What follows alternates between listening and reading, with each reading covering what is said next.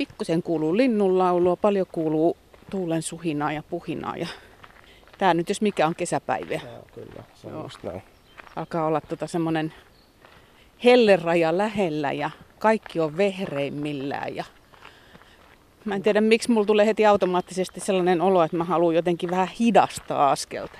Niin, ehkä tää voi olla semmoista, että ei tämmöisellä kelillä tarvii mennä hirveän lujaa. Että eiköhän tää ole semmoinen keli, ainakin mitä mä itse kuvittelisin, että nyt pitäisi olla järven rannalla jossain ja olla se pyyhe siinä ja vähän jotain hyvää, hyvää tota, raikasta juomista ja käydä välillä pulahtelemassa ja nauttia elämästä. Että tämähän on semmoinen keli mun mielestä. Että. Ai, mä taas ajattelen, että tää on just oikea keli olla täällä vähän pikkusen metsän varjossa ja siimeksessä ja katsella ja tuoksutella ja kuunnella, mitä kaikkea tässä keväisessä metsässä tapahtuu. Joo, kyllä. Mä oon ehkä enemmän sitten luonteeltani semmoinen, että mä tykkään semmoista, että on vähän viileämpi, että sitä lämpötilaa pystyy säätää sitten vähän vaatteilla. Ja sitten varsinkin sateella mä rakastan niin kuin kävelemistä luonnossa ja silloin oikeastaan, ja sateen jälkeen niin se luonto jotenkin herää henkiin, niin silloin, silloin mä oikeastaan nautin kaikista eniten ehkä siinä metsässä, metsän siimeksessä olemisesta. Että. Tero Pylkkänen, sä oot äh, mies, joka on kävellyt Suomen aika tarkalleen päästä päähän, vai miten se reitin parhaiten kuvasi? Mitäs yli neljä, mitä neljä ja puoli tuhatta kilometriä, mitä sul tuli? No ihan neljä ja puolta tuhatta, neljätuhattakaksisataakolmekymmentäyhdeksän kilsaa oli niin kuin se tarkka, tarkka määritelmä, mitä viime kesänä tallailtiin. Ja, ja reitti mulla kulki niin kuin rajoja mukaillen, että Hangosta lähdettiin liikkeelle ensimmäinen neljättä ja sen jälkeen käveltiin Virolahelle etelärannikkoon ja sitten lähdettiin Venäjän rajaa pitkin pohjoiseen Nuorgamiin asti ja sieltä Norjan rajaa Kilpisjärvelle ja sitten juostiin äkkiä kotiin Espooseen. Juostiin äkkiä kotiin Espooseen. Tuliko koti ikävä jo? Ää, ei oikeastaan tullut, mutta kyllä se alkoi siinä lopussa jo vähän painamaan ja kyllä se alkoi niinku riittämään ns. Kävely jo. Että, että kyllä se viimeinen tuhatkolmesataa kilsaa tultiin kyllä aika haipakkaa. Että. Ei siinä paljon enää katseltu ympärille vaan. Se viimeinen tuhatkolmesataa kilsaa, niin tuossa länsirannikolla ei oikein ole mitään semmoisia reitistöjä, niin aika pitkälle mä joudun se vika tuhatkolmesataa kilsaa kävelemään sitten ihan teitä pitkin, niin se oli ehkä se syy, minkä takia se vähän alkoi puuduttaa sitten se loppu siinä. Niin, siis sä vetelit ihan maantien laitaa ja sitten kun ottaa huomioon vuoden ajan eli syksy, niin ei se nyt kauhean mieltä ylentävää välttämättä ole. Joo, mä otin sen lopun, otin sitten ihan, ihan hurheilun kannalta ja semmoinen, että vedettiin itsensä ihan äärirajoille, että mä en oikein mitään muuta syytä niin kuin keksinyt, minkä takia mä tulisin maaliin sitten, että mulla oli vika tuhatkolmesataa kilsaa, niin kolmekymmentäviisi päivää kesti, että siinä tultiin oikeasti neljäkymmentä kilsaa päivässä joka päivä, se kolmekymmentäviisi päivää, niin se oli aika, aika räväkkää, räväkkää menemistä, että se oli neljäkymmentä kilsaa päivää ja teltta pystyy unet ja aamulla jatkettiin, että. Toi on sinänsä hassua, kun sä sanoit, että sit mentiin niinku äärirajoille, koska mä ymmärsin, että äärirajahan oli juuri se, jonka takia sä tavallaan läksit koko reissulle.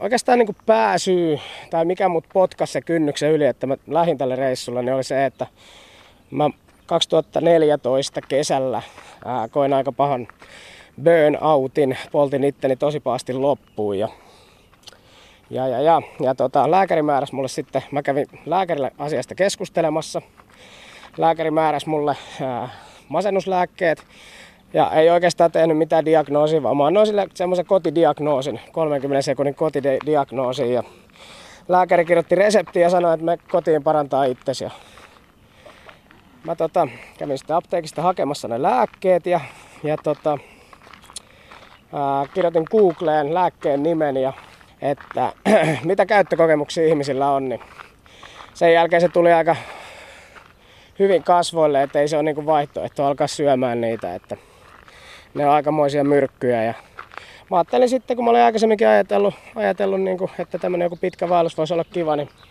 se oikeastaan pomppasi siinä vaiheessa uudestaan tämä idea pöydälle ja ajattelin, että mitä jos otetaan niin kuin ihan täysi irtiotto kaikesta ja lähdetään vähän eri, eri, eri niin kuin näkövinkkelistä tekemään näitä asioita. Että.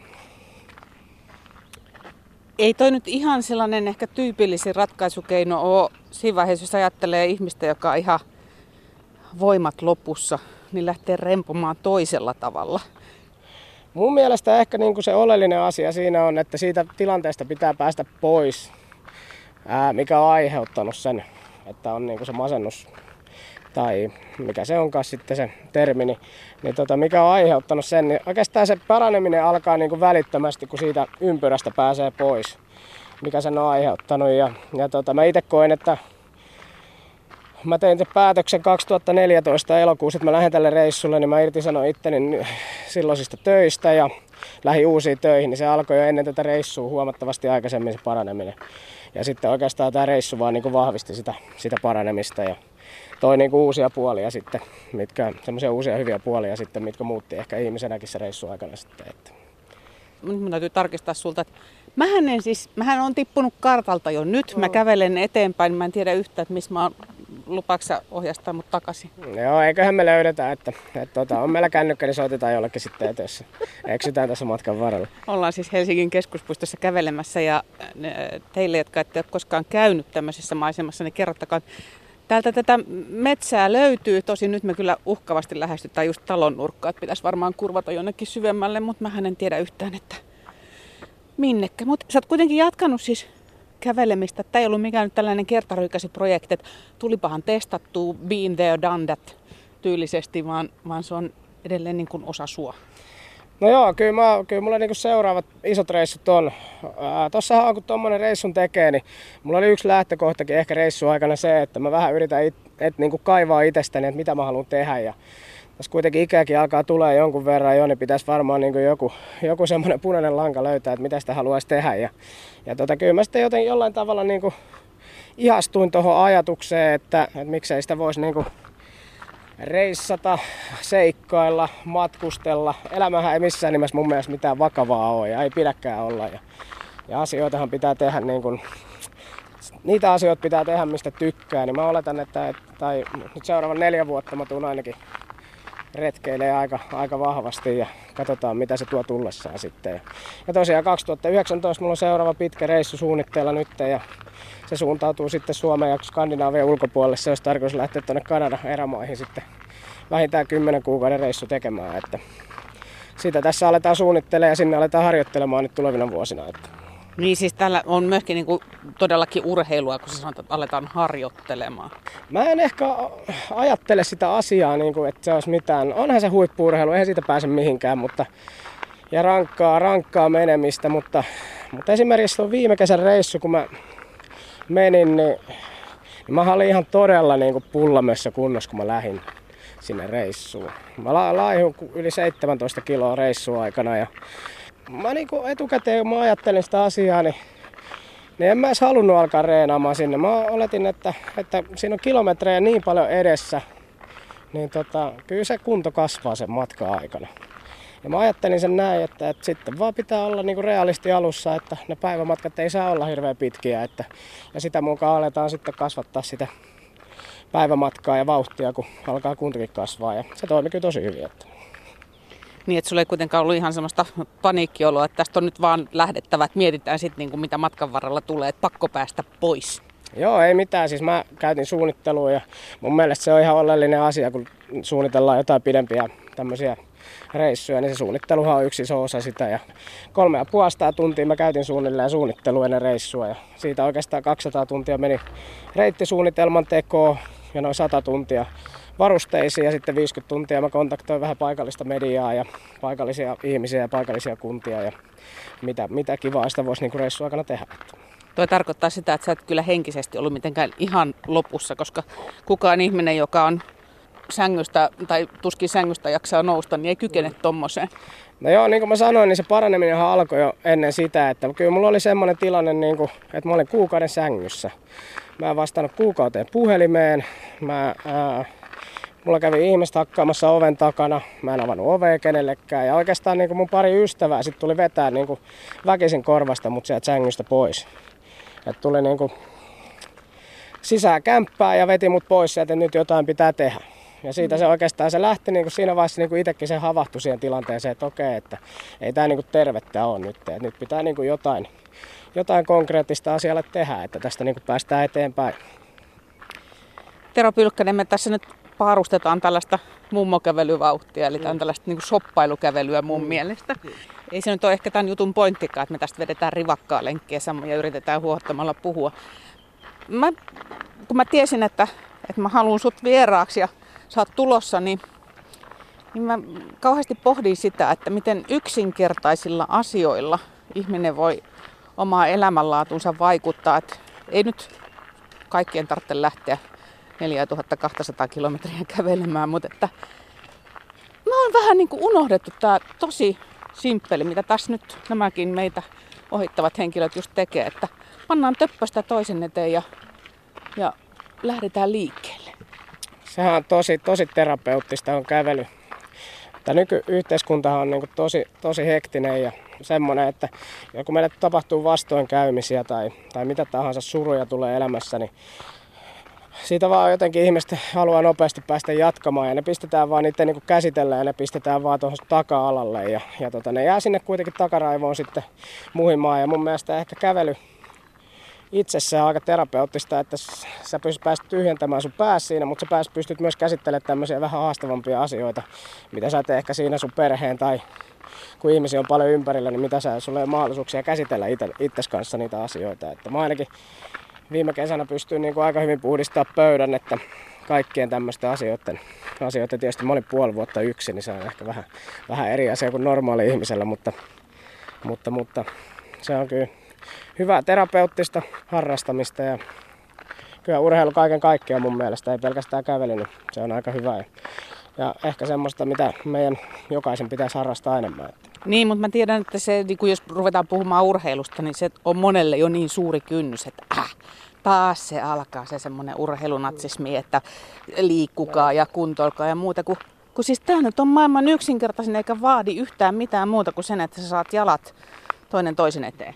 Ehkä se urheilu on jo väärä sana, mutta joo, mä itse tykkään käyttää sitä, kun mä oon urheillut koko ikäni ja, ja tota, tehnyt kaiken näköistä ja hikoillut ties minkälaisen mailan kanssa, niin mutta joo, tää ei vaadi mitään. Ja tää on, tää on joku hyvä ystävä esimerkiksi mukaan ja kävelemään tälle ja höpöttelee, niin mikä sitä, tähän menee pari tuntia aika haipakkaa, että ei kerkeä ajatellakaan, mitä sitä tuli tehtyä. Että. Mm. Niin mä oon huomannut, että on oikeastaan eri tyylisiä kävelyitä. Et silloin, jos sä lähdet yksin liikkeelle, niin, niin sit on se, se just mitä sä tuossa äskettäin sanoit, että ensin voi tavallaan unohtaa kaiken, kun keskittyy siihen liikkumiseen ja ehkä niihin havaintoihin. Kato, täällähän tulee poliisit heposten kanssa vastaan, siis tällaisen havainnointiin no, juuri. Kyllä, kyllä. Ja sitten jos on kaverin kanssa, niin se, se on sitten taas erilaista. Se on sellaista pariterapiaa parhaimmillaan. Joo, ja tietysti se on aina, aina kun yksin menee, niin, niin siinähän on ainakin henkilökohtaisesti mulla on semmoinen ongelma aika usein, ju, käyn mä juoksemassa tai kävelemässä, jos ei mulla on niinku reppua selässä, mikä määrittää mun vauhin, niin mä, se menee hirveän helposti mulla ainakin suorittamiseksi sitten. Et se on niinku hyvä sen takia ottaa, että jos saa sen ystävän siihen mukaan, niin, niin silloin vähän määritetään niinku keskenään sitä vauhtia, että, ja silloin varsinkin jos siinä ei ole mitään kilpailuasetelmaa, niin silloin, silloin se on niinku just, että se pysyy aisoissa ja se pysyy niinku semmoisena se vauhti, kun se on hyvä olla. Että. Niin, sanonpa mikä meitä ihmisiä muuten riivaa, että me tehdään kaikesta nykyisin suorittamista. No se on hyvä kysymys. Mä oon itse hirveä suorittaja kanssa, että mä oon ehkä vähän huono vastaamaan tähän näin. Ja. No mutta sulla on ollut aikaa pohtia sitä myöskin siellä, kun sä oot kävellyt. Joo, kyllä. mutta mutta toisaalta, toisaalta taas, että mä, mä itse ehkä, ehkä tykkäänkin siitä, kuhan, kuhan se tota, suorittaminen pysyy niin kuin silleen aisoissa, että sä et suorita liikaa asioita samaan aikaan. Niin silloin se on mun mielestä ihan tervettäkin paikka paikoin. Ja sen takia ehkä, ehkä tämä elämäntilanne mulla onkin tämmöinen, että mä menen reppuselässä tuolla noin pitkin poikin maita ja mantoja. Käyn tekemässä vähän sitä, mistä tykkään. Ja, ja silloin se suorittaminen on niinku kivaa. Mutta sitten tietysti, jos se suorittaminen on niinku semmoista, se tulee niinku elämän tavaksi, niin, niin silloin se ei ole ehkä ihan tervettä välttämättä. Että. Mä tiedän, että on ihan, ihan mahdottomuus päästä sun pään sisään, että mitä sä sen, sen rapian neljäntuhannen kilometrin aikana ehdit ajatella. Mutta kyllä sun varmaan semmoisia jonkunnäköisiä highlightteja tai, tai sitten niitä alhonpohjia löytyy sieltä matkan varrelta, jotka on jäänyt mieleen. Öö, oliko sulla heti silloin, kun sä aloitit sen, että ne ensimmäiset pari-kolme askelta siitä, niin, niin sulla oli jo voittajan olo, että tästä lähtee, nyt mä teen tämän, nyt, nyt, nyt mä olen niin kuin ylittämässä itseni? Ei missään nimessä ollut, että mä katsoin oikeastaan kolme viikkoa, oli semmoista hyvin, hyvin isoa sumua nyt jälkeenpäin, kun ajattelee. Mulla oli ihan hemmetin painava rinkka selässä ja mä olin tosi huonossa fyysisessä kunnossa. Ja, ja tota, se oli oikeastaan semmoinen se ekat kolme viikkoa siinä reissussa, että ää, alkoi niinku pullamössä kaveri muuttumaan niinku kävelijäksi tai urheilijaksi tai mikä se voikaan olla se sana. Et siinä niinku kroppa kävi aika ison muutosprosessin se eka kolmen viikon aikana, se totuttelu siihen, että et ihan oikeasti tässä pitää niinku joka päivä kävellä kahdeksan tuntia ton repun kanssa. Että Et tota, ei missään nimessä, mutta sen jälkeen se alkoi helpottaa. Et siellä käytiin kaikki vanhat vammat läpi, mitä on tietysti ollut jostain, jostain vähän nivelsiteitä, niin kaikki ne oli kipeyty uudestaan, ei mitään vakavaa. Mutta tota, ne muistutti itsestään, että me ollaan olemassa, että, että otapahan vähän rauhallisemmin. Että. Ehkä se oli kans, että ekat puolitoista kuukautta oli tosi märkää ja sateista se reissu aikana, niin ehkä sekin vähän niin kuin... Ää, se oli ehkä sanotaan näin, että ihan hyvä lähtö siinä mielessä, että se oli niin kuin luulot pois meiningillä. Eli sen jälkeen, kun sitten kun alkoi ilmat lämpenee keväällä, alkoi lehdet tulee puihin, ja, niin se muuttui niin kuin oikeasti tosi kivaksi. Siitä alkoi nauttia ihan eri tavalla sitten jostain auringon lämmöstä, kun se lämmitti sua ihan oikeasti, kun sä et ollut nähnyt sitä puolentoista kuukautta juurikaan. Ja tämmöisistä asioista niin oppi nauttimaan sitten. Ne oli tosi pieniä asioita, mistä sä nautit reissua aikana. Joku löysit hyvän laavun, mihin, jäit, mihin teit leiri yöksi. Et ne ei ollut todellakaan mitään isoja asioita. Tai olit kävellyt puolitoista viikkoa mettä, sä pääsit syömään hampurilasaterian tai... Mitäs sun identiteetille tapahtui sitten sinä aikana? No se on tietysti vähän vaikea, vaikea tota itse sanoa, että miten tommonen muuttaa ihmistä, mutta kyllä siellä ihan, ihan tämmöisiä tietoisia muutoksia tehtiin kyllä niin kuin sen vuoden aikana. Siellä oli esimerkiksi tämmönen, tämmönen kun siinä tosiaan, kun niin kuin mä sanoin, niin puoli vuotta kun sä oot itses kanssa, niin sä kerkeet kyllä käydä kaikki asiat läpi. Ja, ja tota, tämmönen yksi aika isokin asia. Miten tämmöinen käyttäytymismalli, mitä mä olin aikaisemmin reissua tehnyt, niin mä olin hirveästi tehnyt päätöksiä niin kuin ulkoisesta näkökulmasta. Eli tarkoitan sitä, että, että miltä se näyttää ulospäin, mitä toi, jos mä teen näin, niin mitä toi ajattelee musta ja, ja näin, niin se on ihan tosi sairas tapa elää. Niin eli se, siis koko ajan asetit itse muiden silmissä arvioitavaksi? Ää, käytännössä näin just. Mä luulen, että aika moni voi jopa elääkin tälleen näin. Ja sehän on tosi, tosi niin kuin sairas tapa elää sitten. Nyt kun jälkeenpäin sitä ajattelee, et sä sitä siinä vaiheessa sitä niin kuin tiedosta käytännössä. Mutta se oli ihan selkeä, että nyt mä oon tehnyt niin kuin, mä teen kaikki päätökset, mikä on kivaa, mikä on musta tuntuu hyvältä. Ja sillä, sillä niin kuin mennään eteenpäin sitten semmoisella ajattelumaailmalla. Että. No voiko sä oikeasti käsi sydämellä sanoa, että sä et enää piittaa muiden mielipiteistä? Ää, tietysti en voi sanoa ihan sataprosenttisesti, totta kai ne vaikuttaa ja sitten sitähän pitäisi muuttua ihan kylmäksi, jos sä pystyisit sanomaan, että, että kenenkään mielipiteet ei vaikuta suhun tai sä et ajattele, mutta, mutta kyllä se on niin kuin läht, sanotaan, että lähtökohta on se. Muiden niin kuin mielipiteet ei saisi vaikuttaa niihin omiin, omiin päätöksiin. Totta kai on tietysti semmoisia aiheita, että sun pitää ottaa huomioon muut. Kyllä niinku semmoiset niinku itseään koskevat päätökset, niin kyllä mä, kyllä mä voin sanoa, että aika raakasti mä kyllä katon nyt tällä hetkellä, että mikä niinku mulla on hyväksi. Ja mun mielestä se on aika hyvä lähtökohta sitten, jos mietitään näitä masennusyttyjä ja tämmöisiä. Ja varmaan ne vaikuttaa aika paljon sitten siihenkin, että aikaisemmin on tehnyt päätöksiä näin, että tämmöisiä tilanteisiin on joutunut. Onko se kartalla vielä? Mä en ole. En ole, mutta kyllä me takaisin löydetään. Joo, tää on ihan hauskaa taivalella täällä päämäärättömästi. Mä jäin sitä kelaamaan. Huomasitko sä mitään sellaisia ennakkovaroituksia itsessäsi silloin ennen sun loppuun palamista? Tai tietysti huomasit jotain, mutta huomasitko mitään sellaista, mitä sä jälkikäteen ajattelit, että no oishan tuo nyt pitänyt tajuta, että hold on your horses?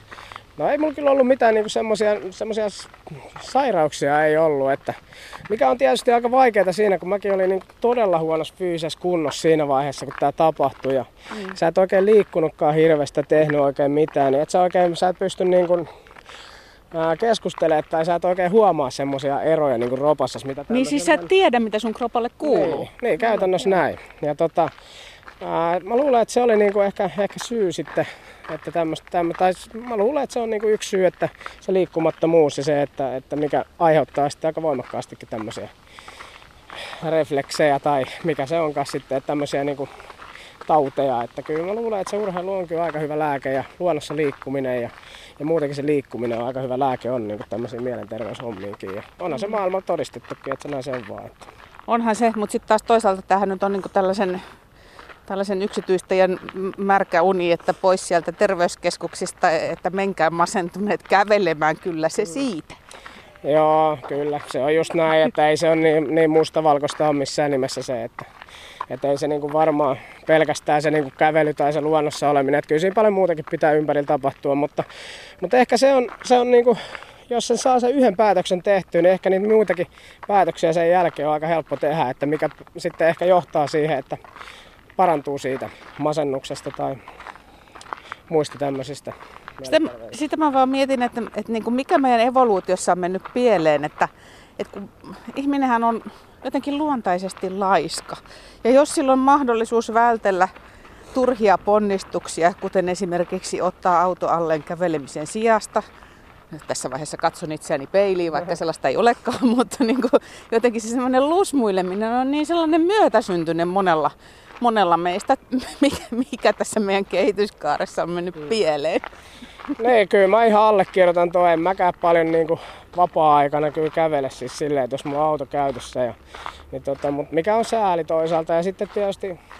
Mutta kyllä se varmaan mä väitän, että se, niin kun, kyllä tämä elämä on niin hektistä nykyään, että et tota, se säästää sulta sen tietyn ajan. Ja on helpompaa sun mennä, viedä lapsia tai mitä tahansa, kuin se, että sä lähtisit viemään kävellen tai pyörällä tai millä tahansa. Että, et mä luulen, että se on kyllä tämä yhteiskunta, mikä meidät vähän niin kuin ajaa siihen tilanteeseen tällä hetkellä. Että, ja siihen ei varmaan mitään niin kuin helppoja lääkkeitä ole, että miten, miten se pystyttäisiin muuttamaan. Että se on varmaan sitten jokaisten niin kuin omien arvo, arvovalintojen... Niin kuin, kautta sitten se muutos tulee niin kuin henkilökohtaisesti, jos se on tullakseen. Mm. Vaan jotenkin se, että, että kun puhutaan, käytetään tällaisia sanoja kuin juurtuminen tai että on jalat maassa. No okei, se tunnehan meiltä monesti puuttuu, että me käytetään kaiken maailman apuvälineitä liikkumiseen ja menemiseen. Me ollaan jotenkin niin kuin täysin irtauduttu tästä, tästä näinkin yksinkertaisesta tekemisestä kuin kävelemisestä. Joo, kyllä. Tero Pylkkänen, sä oot siinä mielessä... Vähän ihmekaveri, siinäkin mielessä vähän ihmekaveri, että sua voi kai hyvällä syyllä kutsua kodittomaksi. No joo, se on semmoinen ehkä elämäntapa. Olisiko se sitten elämäntapa intiaani tämmöinen joku, mikä se termi voisi olla, että joo. Mä oon vähän semmoinen tällä hetkellä semmoisessa elämäntilanteessa ja semmoinen tahtotila itsellä, että mennään vähän mikä tuntuu hyvältä ja, ja mennään tekemään töitä sinne, mitä halutaan tehdä ja, ja sitten kun halutaan pitää vähän lomaa, niin pidetään sitä lomaa. Että. Että tota, joo, en mä ota hirveästi asiasta stressiä, sanotaanko näin. Tiedätkö mikä sulle on se ihan oikeaoppinen ja perinteikäs vanha suomalainen titteli? No en tiedä, mettäläinen, mikä se voisi olla? Kulkuri. Kulkuri, ei ehkä, se on kulkuri joo. Eikö siinä yhdisty juuri se, että sä meet sinne minne sä haluat ja sä kuljet paljon nimenomaan kävellen ja si- siinähän on niin kuin monta merkitystä sillä sanalla. Plus, että siinä on jotenkin semmoinen hyvä klangi. Niin, nykypäivänä siihen on. Se ei ole varmaan ollut silloin joskus aikoinaan, jos ollaan kutsuttu kulkuriksi, niin ei ole varmaan ollut, mutta ehkä se on nykypäivänä on semmoinen, joo. Niin, jos vertaat nyt sanaa koditon tai kulkuri, niin kumman mieluummin otat? Ää, mu- molemmat käy. Sanotaan, että ei mulla niinku sitä kodittomuuttakaan vastaa tietysti mitään. Tietysti se riippuu vähän elämäntilanteesta, että missä sitä, missä niinku sitä käytetään, sitä, esimerkiksi koditon sanaa, että Että tota, mutta jos mäkin olen itse niinku valinnut semmoisen, semmoisen tien, niin en mä niinku näe mitään ongelmaa, vaikka mä kutsutaan sillä. Ja se itse asiassa hämmentääkin ihmisiä aika paljon, kun sä kerrot siitä, että mä oon itse asiassa koditoin. Niin, se on aika, aika raju valinta nimenomaan, koska se on sun valintas tällä hetkellä. Että kodittomaksihan yleensä joudutaan, mutta se, että se on sun tietoinen valinta, niin se on asia erikseen. Niin, tietysti eihän mä nyt ihan koko vuotta asun niinku teltassa tai... tai mettässä, että kyllä mulla niinku välillä on. Et sitten jos mulla on joku pidempi, pidempi työkomennus johonkin, mihin mä oon menossa, niin kyllä mä silloin ihan, ihan tota, haluan juoksevan veden ääreen. Että, mutta esimerkiksi kesäaika, niin eihän täällä ole mitään ongelmaa niin asustella. Sä saat luonnosta kaiken, mitä sä tarvitset. Sulla on järviä tuolla ympäri ämpäri ja pääst siellä pesulla ja pesee vaatteet ja kaupassa on ruokaa ja mistä sä saat sitä haettua. Ja tää on ihan kiva puuhaa mun mielestä olla, olla luonnon keskellä. Nyt on semmoinen tilanne, että mä tiedän, että tuolla päin on kaupunki, koska siis käännyin sieltä päin pois, kun autojen hurina kuuluu ja meidän pitäisi pikkuhiljaa päästä. Mua kyllä kiinnostaisi periaatteessa mennä tällaiselle ihan pikkupolullekin, mm, mutta... Voidaan mennä. No niin. Mutta tässä mennään nyt sitten vähän tällainen peräkanaa. Ainakin tää alku. Saadaan muuten hyvä punkkikattaus täältä sitten vielä. Täällähän tulee nuoriso vastaavin. Niin, hienoa, I- ipanat, ipanat kulkee tästä. Olisiko ne ihan koululaisia? Joo, näyttää siltä. Että... Joo. Terve, ootteko te koulusta tulossa? Joo. Onko sulla joku, mitä? Teillä on jotain hienoja käsitöitä mukana. No. Ootko sä tehnyt tommosen? Mikä toi on? Ryijy? Joo. Oliks hankalaa? Oli se aika. Okei, hienon näköinen. Mistä koulusta te tuutte? Steiner. Ja te ootte menossa nyt kotiin vai? Joo. Kuljetteko te yleensäkin tästä metsän kautta? Joo. Seikkailetteko te täällä mettässä? Välillä. Välillä.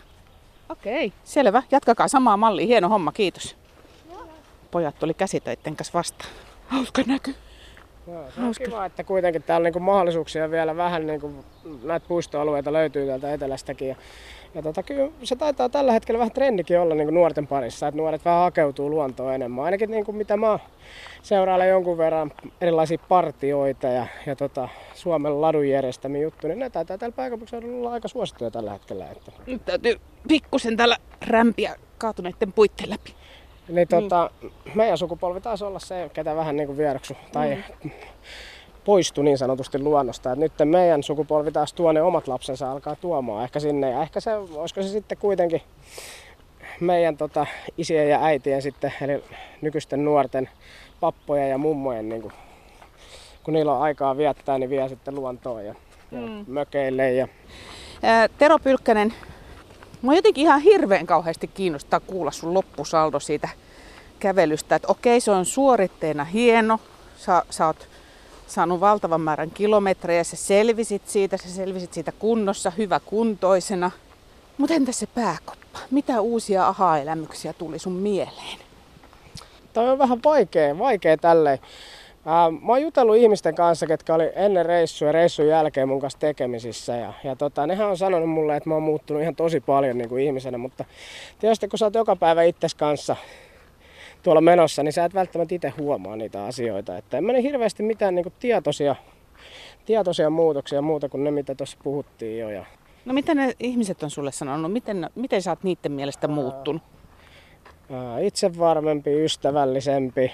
Ää, Mä katson ihmisiä silmiin, kun puhun.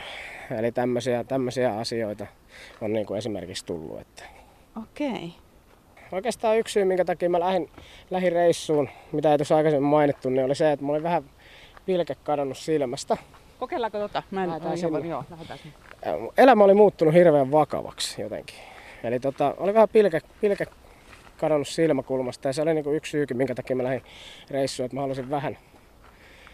Vähän niin kuin ottaa irti siitä, siitä tota omasta itsestään ja lähteä miettimään, että mikä, mikä voisi olla niin kuin, ja mikä siihen on mm. syynä, että näin on käynyt. Ja mun mielestä elämä ei missään nimessä ole vakavaa. Ja, mm. Eli tota, sit pitää nauttia. Nauttia itselle pitää pystyä nauramaan. Niin ehkä se voi olla se syy, että jos mä, jos mä oon siinä muutoksessa onnistunut, niin, niin varmaan se tekee nämä äsken mainitut muutokset ja mun ulkopuolella niin kuin käyttäytymisessäkin osittain. Mm.